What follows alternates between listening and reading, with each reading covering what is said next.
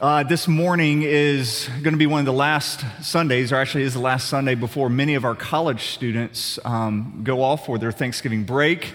And uh, with COVID happening and everything, most of them will not return until probably the end of January. Um, and so they'll be gone for a couple of months.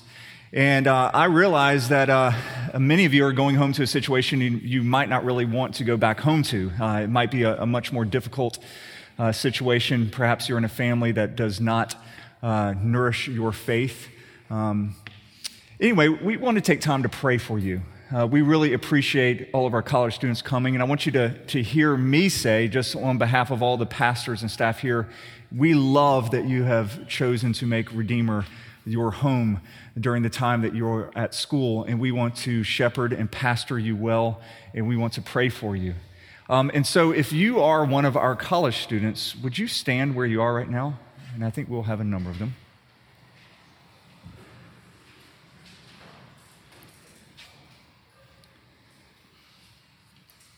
In church, would you uh, pray with me for our students?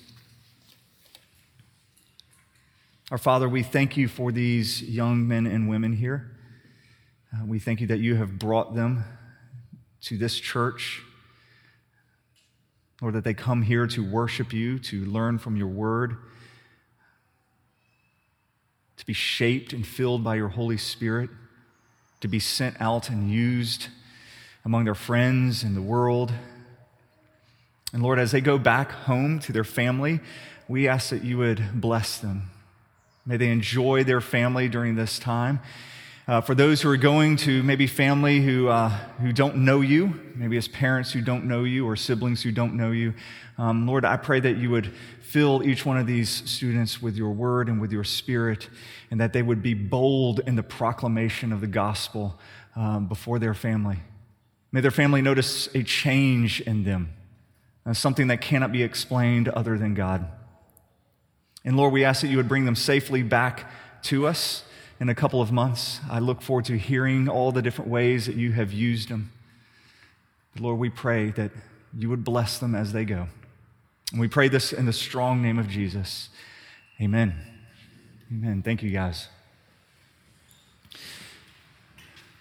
As you also realize that as it gets colder, we're losing some of our body heat, okay, from here, as uh, so many of our college students uh, will be leaving.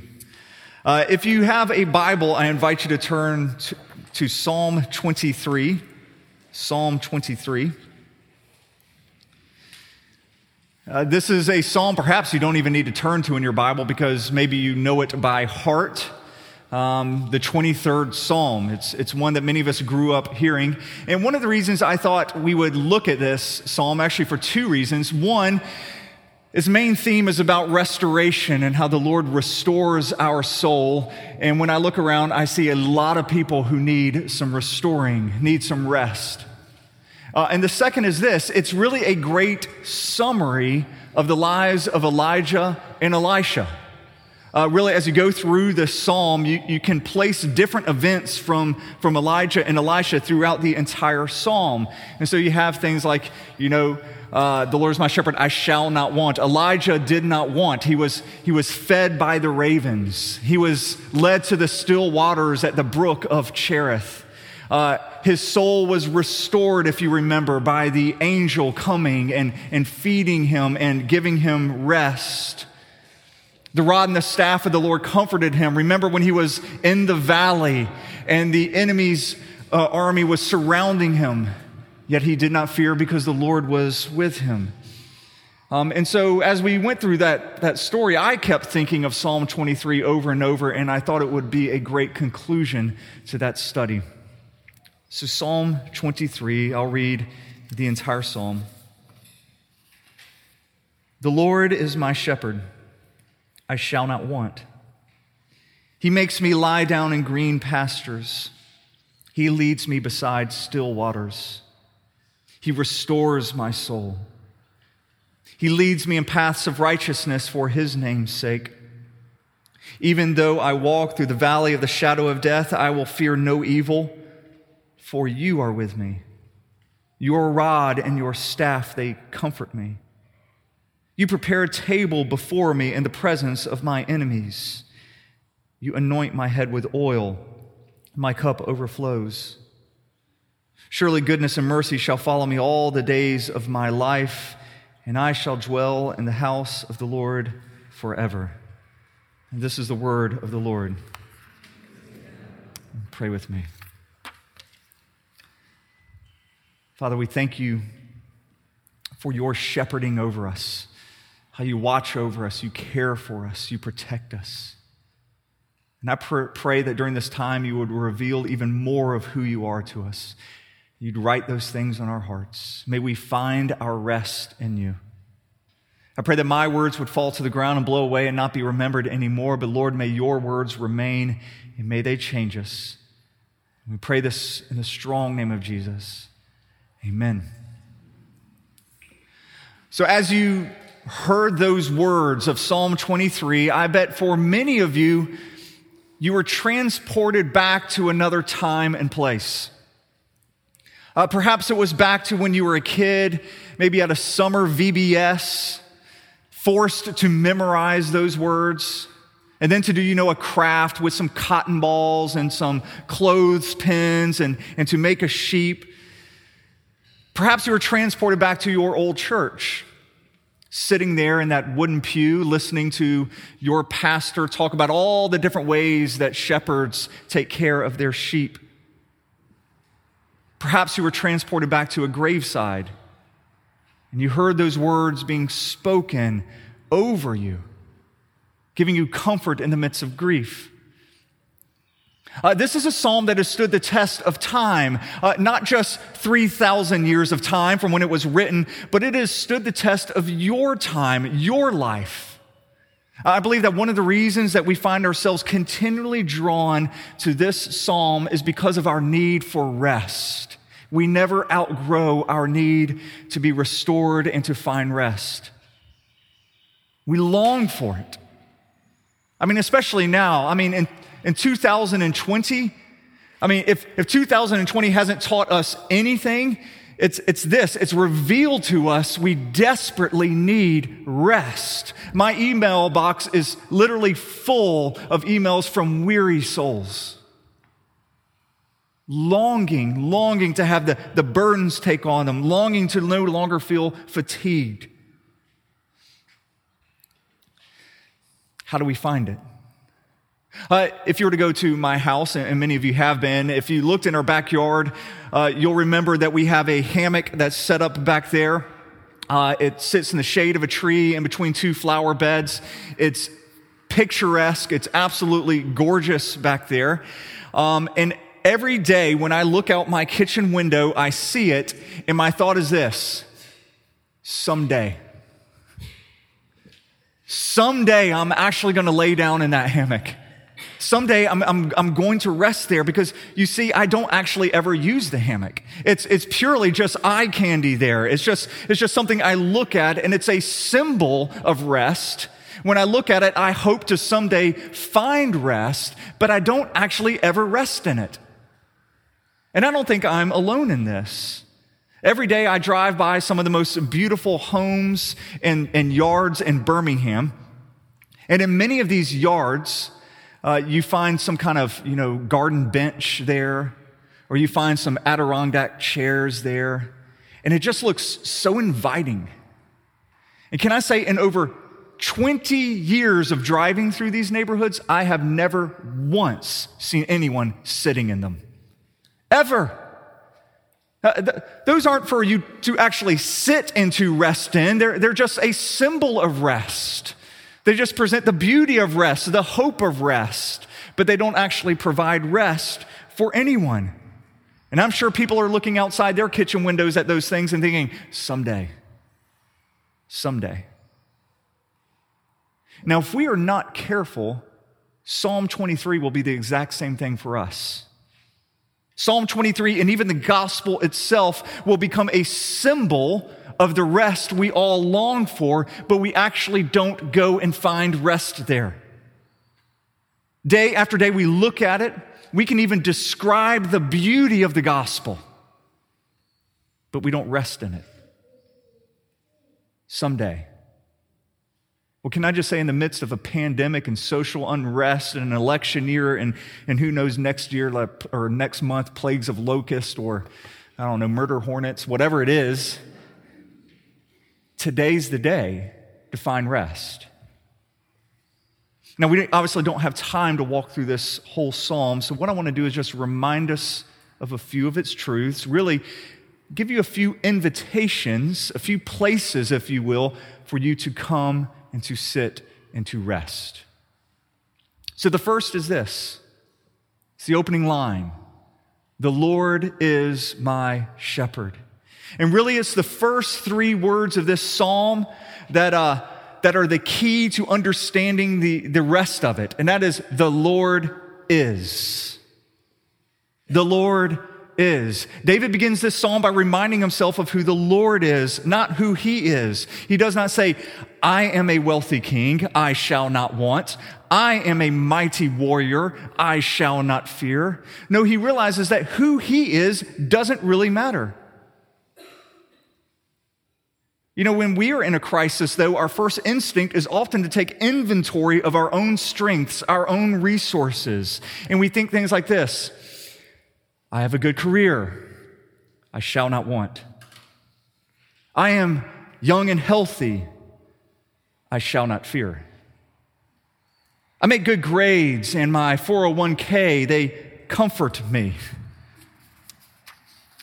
But none of these things ultimately matter. Uh, there are two certainties in life. One is that your circumstances will change, and the other is this the Lord never changes. Those are the only things you can be certain of in this life. And if this pandemic has taught us anything, is that all of life can change in a moment. The things that you thought were so secure, so safe, you could build your whole life on, were literally flipped upside down within a week's time. So, David, he begins his psalm with not remembering who he is, but who the Lord is. When our minds are flooded with all the what ifs out there, what if the economy doesn't recover? What if I don't like the changes that the new administration is going to bring in? What if I get bad news from the doctor? What if my children can't cope well with everything going on or, or don't do well in school? Or what if they cancel school for my kids? I can't go back to homeschooling. What if? What if those things happen? And can I say, if your mind is flooded with all of the what ifs, put those aside and focus on the I ams. Focus on who God is. He never changes, and He's the starting place for rest. And what is the Lord? Well, we find out here He is our shepherd, which means He's the one who feeds us, He's the one who watches over us. We are completely safe and content in his presence. Or, in other words, we shall not want. Now, to shall not want does not mean that we are happy all of the time or that we, we don't ever go through disappointment. Um, I think a lot of Christians have misunderstood what it means to shall not want over the years. Uh, I grew up in a church singing, Every day with Jesus is sweeter than the day before lies. Uh, I don't know whoever, whoever wrote that song never experienced 2020, okay? Because every day has not been sweeter than the day before. It just keeps getting more and more awful. And sometimes that's just life. Things are terrible. That's not what it means to shall not want. There were a lot of things in David's life that he would have never chosen, that he absolutely did not like. King David, who wrote this, he lost his first wife.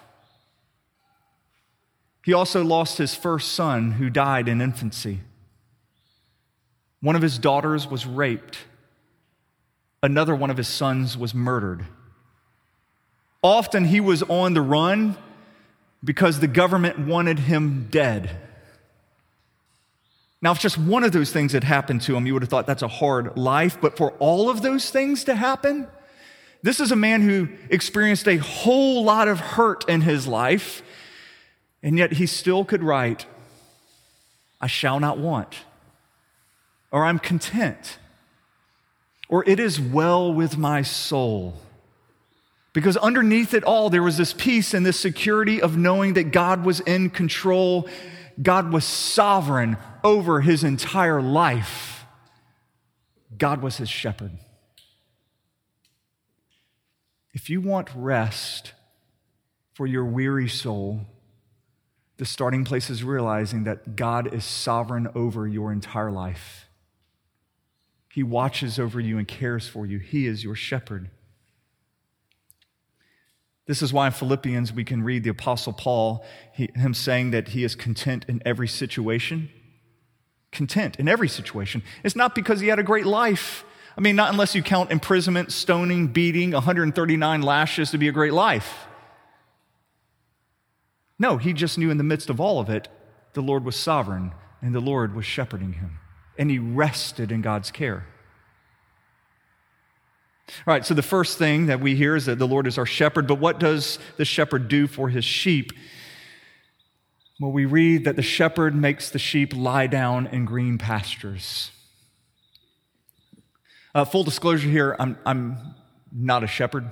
Um, uh, not only am I not a shepherd, uh, I don't really know anything about shepherding. Uh, everything I know about shepherding, and by everything I mean everything I know about shepherding, shepherding has come from the internet. All right? Uh, so this might be fake news. Uh, I have no idea, but uh, from what I could read, I think I got sources we could trust. Um, so according to Wikipedia, all right, unless you have, you know, alter things, a, a sheep needs at least these two things. The, these are the two most important things that, that a sheep requires in order to actually lay down. Sheep don't naturally just lay down. Two things are required. Actually, two things need to be removed. Their hunger needs to be removed, and their fear needs to be removed. Hunger and fear must be removed in order for the sheep to lie down. Because it makes sense. If a sheep is hungry, it's going to keep standing and grazing and wandering around trying to find food. Or if a sheep is scared, is fearful of wolves or lions, well, it's going to stand alert. So those fears must be removed. And so to be able to lie down in a pasture means the shepherd has removed those fears. So let's look at both of them. Our shepherd removes our hunger by feeding us with his word. Uh, this is what we are to eat over and over again throughout Scripture. God is, He describes His word to us as food. His word is honey on our lips, it's bread for our souls. His word is what nourishes us. And so the question is this Is this what you have been consuming this past year? Because what I have seen in the last eight months is that instead of us being well fed and having our fears removed, Christians have just been feeding our fears. We're consuming the wrong things. Uh, uh St. Augustine, he, he said, I have read in Plato and Cicero sayings that are both wise and very beautiful, but I have never read in either of them, Come to me, all who are weary and heavy laden, and I will give you rest. Over these last eight months, I have read many things. I have consumed many things, articles about how effective masks are about how, how droplets, you know, COVID droplets move through a room. You know, you, you study the diagram, you, you look at the air intakes of your buildings. I've, I've read articles about that, articles about how long COVID can remain active on different surfaces. I have gained a whole lot of information, but I haven't gained a drop of rest. Not at all. Over the last eight months, I've read books on race, numerous articles on social injustice, but none of them have provided me rest. I have watched the news about the election, both Fox and MSNBC, so I'm covered, all right? And I have read many emails forwarded to me by concerned people about what's happening politically. But I've yet to read anything that has given me rest. Only fear. I've gone to Instagram and to Facebook and should have known better. I mean, you can just scroll all day long, but you will never find rest for your soul. Yet Christians consult Facebook twice as often as they consult their Bibles.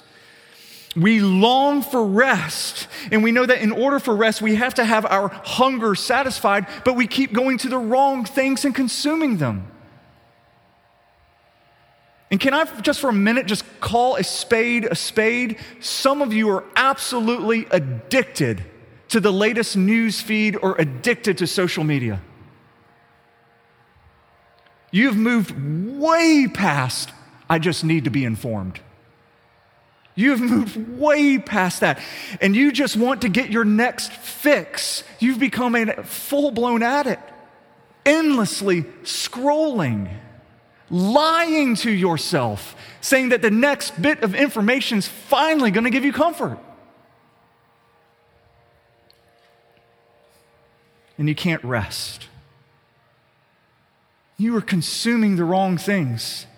Uh, we live in a culture where I am certain more Christians can quote the First and Second Amendments than the First and Second Commandments. We are being discipled by the wrong things.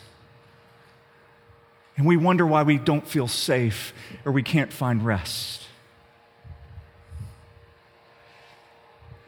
St. Augustine, once again, he said, Our hearts are restless until they find rest in Christ. Now, for some of you, it's been so long since you've gone to God's Word, you, you don't even know where to start. You don't even know how to start. Can I just encourage you, maybe, maybe this week, fast from all the other things you've been eating, consuming, all those articles, social media, all those news feeds. Maybe you could fast from that and pick up the Gospel of John and just slowly read through it and see if you don't find rest for your soul. Okay, so we need to have our hunger removed. Next, we need to have our fears removed. We need to feel safe. A, a sheep will not rest unless they feel completely safe. Uh, now, our safety does not come, if you notice here, does not come from the removal of enemies, it comes from the presence of our shepherd. Even though I walk through the valley of the shadow of death, I will fear no evil, for you are with me. Of course, this is what we saw last week when we looked through, you know, the studied Elisha as he walked out of his house all alone and he confronted an entire army. How could he do that? Because he realized he wasn't alone. His fears were removed. The Lord was with him. And notice here, you know, every commentator points this out, but that in this psalm, David moves from talking about God to talking to God. He moves from the third person to the second person here. Um, when we walk through the valley, when we go through times of persecution, times of suffering, we cease to talk about God in the abstract, and instead we just start talking to God. We begin praying to Him. I will fear no evil, for now you are with me. And then he prepares a table for us in the presence of our enemies. Think about that. Sheep surrounded by wolves and lions, yet they are so comforted by the presence of their shepherd, they will lay down and eat. Yet the enemy never goes away. The enemy never goes away. Uh, we do not wait for our enemies to leave before we take rest. We do not wait for the pandemic to go away. We do not wait for the election to be settled. We do not wait for the recession to end. We don't wait for whatever thorn it is in our side to be removed. No, we rest in the presence of our enemies. When my children were little and they would get scared, um, they'd come over and they'd try to get as close to me as possible. Often they would just, you know, parents who know this, they just grab onto your leg, kind of get behind you and just grab onto your leg. And then they'd feel comforted. Not because the scary thing went away, but because they were so near to their protector. They no longer had to fear. And We do the same with the Lord. Often, He's not going to remove that enemy from your life, but what He's going to do is He's going to remove your fear of that enemy through His presence. Hear me, Christians. As children of God, we fear nothing. We fear absolutely nothing. And the reason we don't fear anything is because of the gospel by which we are saved by. That's the ultimate safety we find is through the gospel. Uh, Jesus, he says he is the good shepherd. He's actually the, the one that David is talking about. He is the good shepherd, and he laid down his life to protect his sheep. He laid down his life so that we might lay down in green pastures. And if you are not laying down in green pastures, you don't believe he laid down his life for you. We're to rest in the gospel before us. And Jesus gave his life to protect us from something far greater than wolves or lions or anything else we might face. At the cost of his life, he has protected us from the greatest enemies out there sin and death itself. We are no longer stalked by those old enemies. They have actually been replaced. They no longer stalk and follow us. Instead, we find surely goodness and mercy shall follow us, not sin and death, all the days of our life. Goodness and mercy are now hunting us down. Do you believe that? Do you feel that? That goodness and mercy are running after you, trying to catch you. That, that when you fall, goodness and mercy bump up to you and help you back up.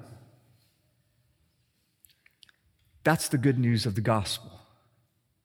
That's why we don't fear. Jesus is our good shepherd. Now, the question is this Is he just the hammock that you're going to look at? Or is he going to actually be the person you go to and find rest? Rest for your weary soul. Come to Jesus, all who are weary and heavy laden, and he will give you rest. Pray with me.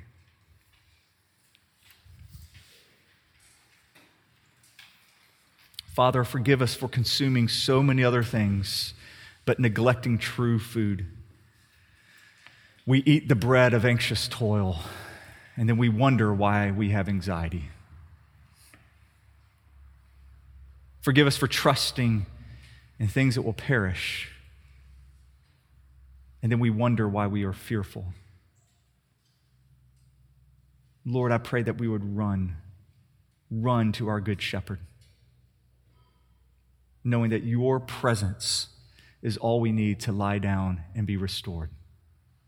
And I pray that during this time, you would do that, Jesus. And it's your name we pray. Amen.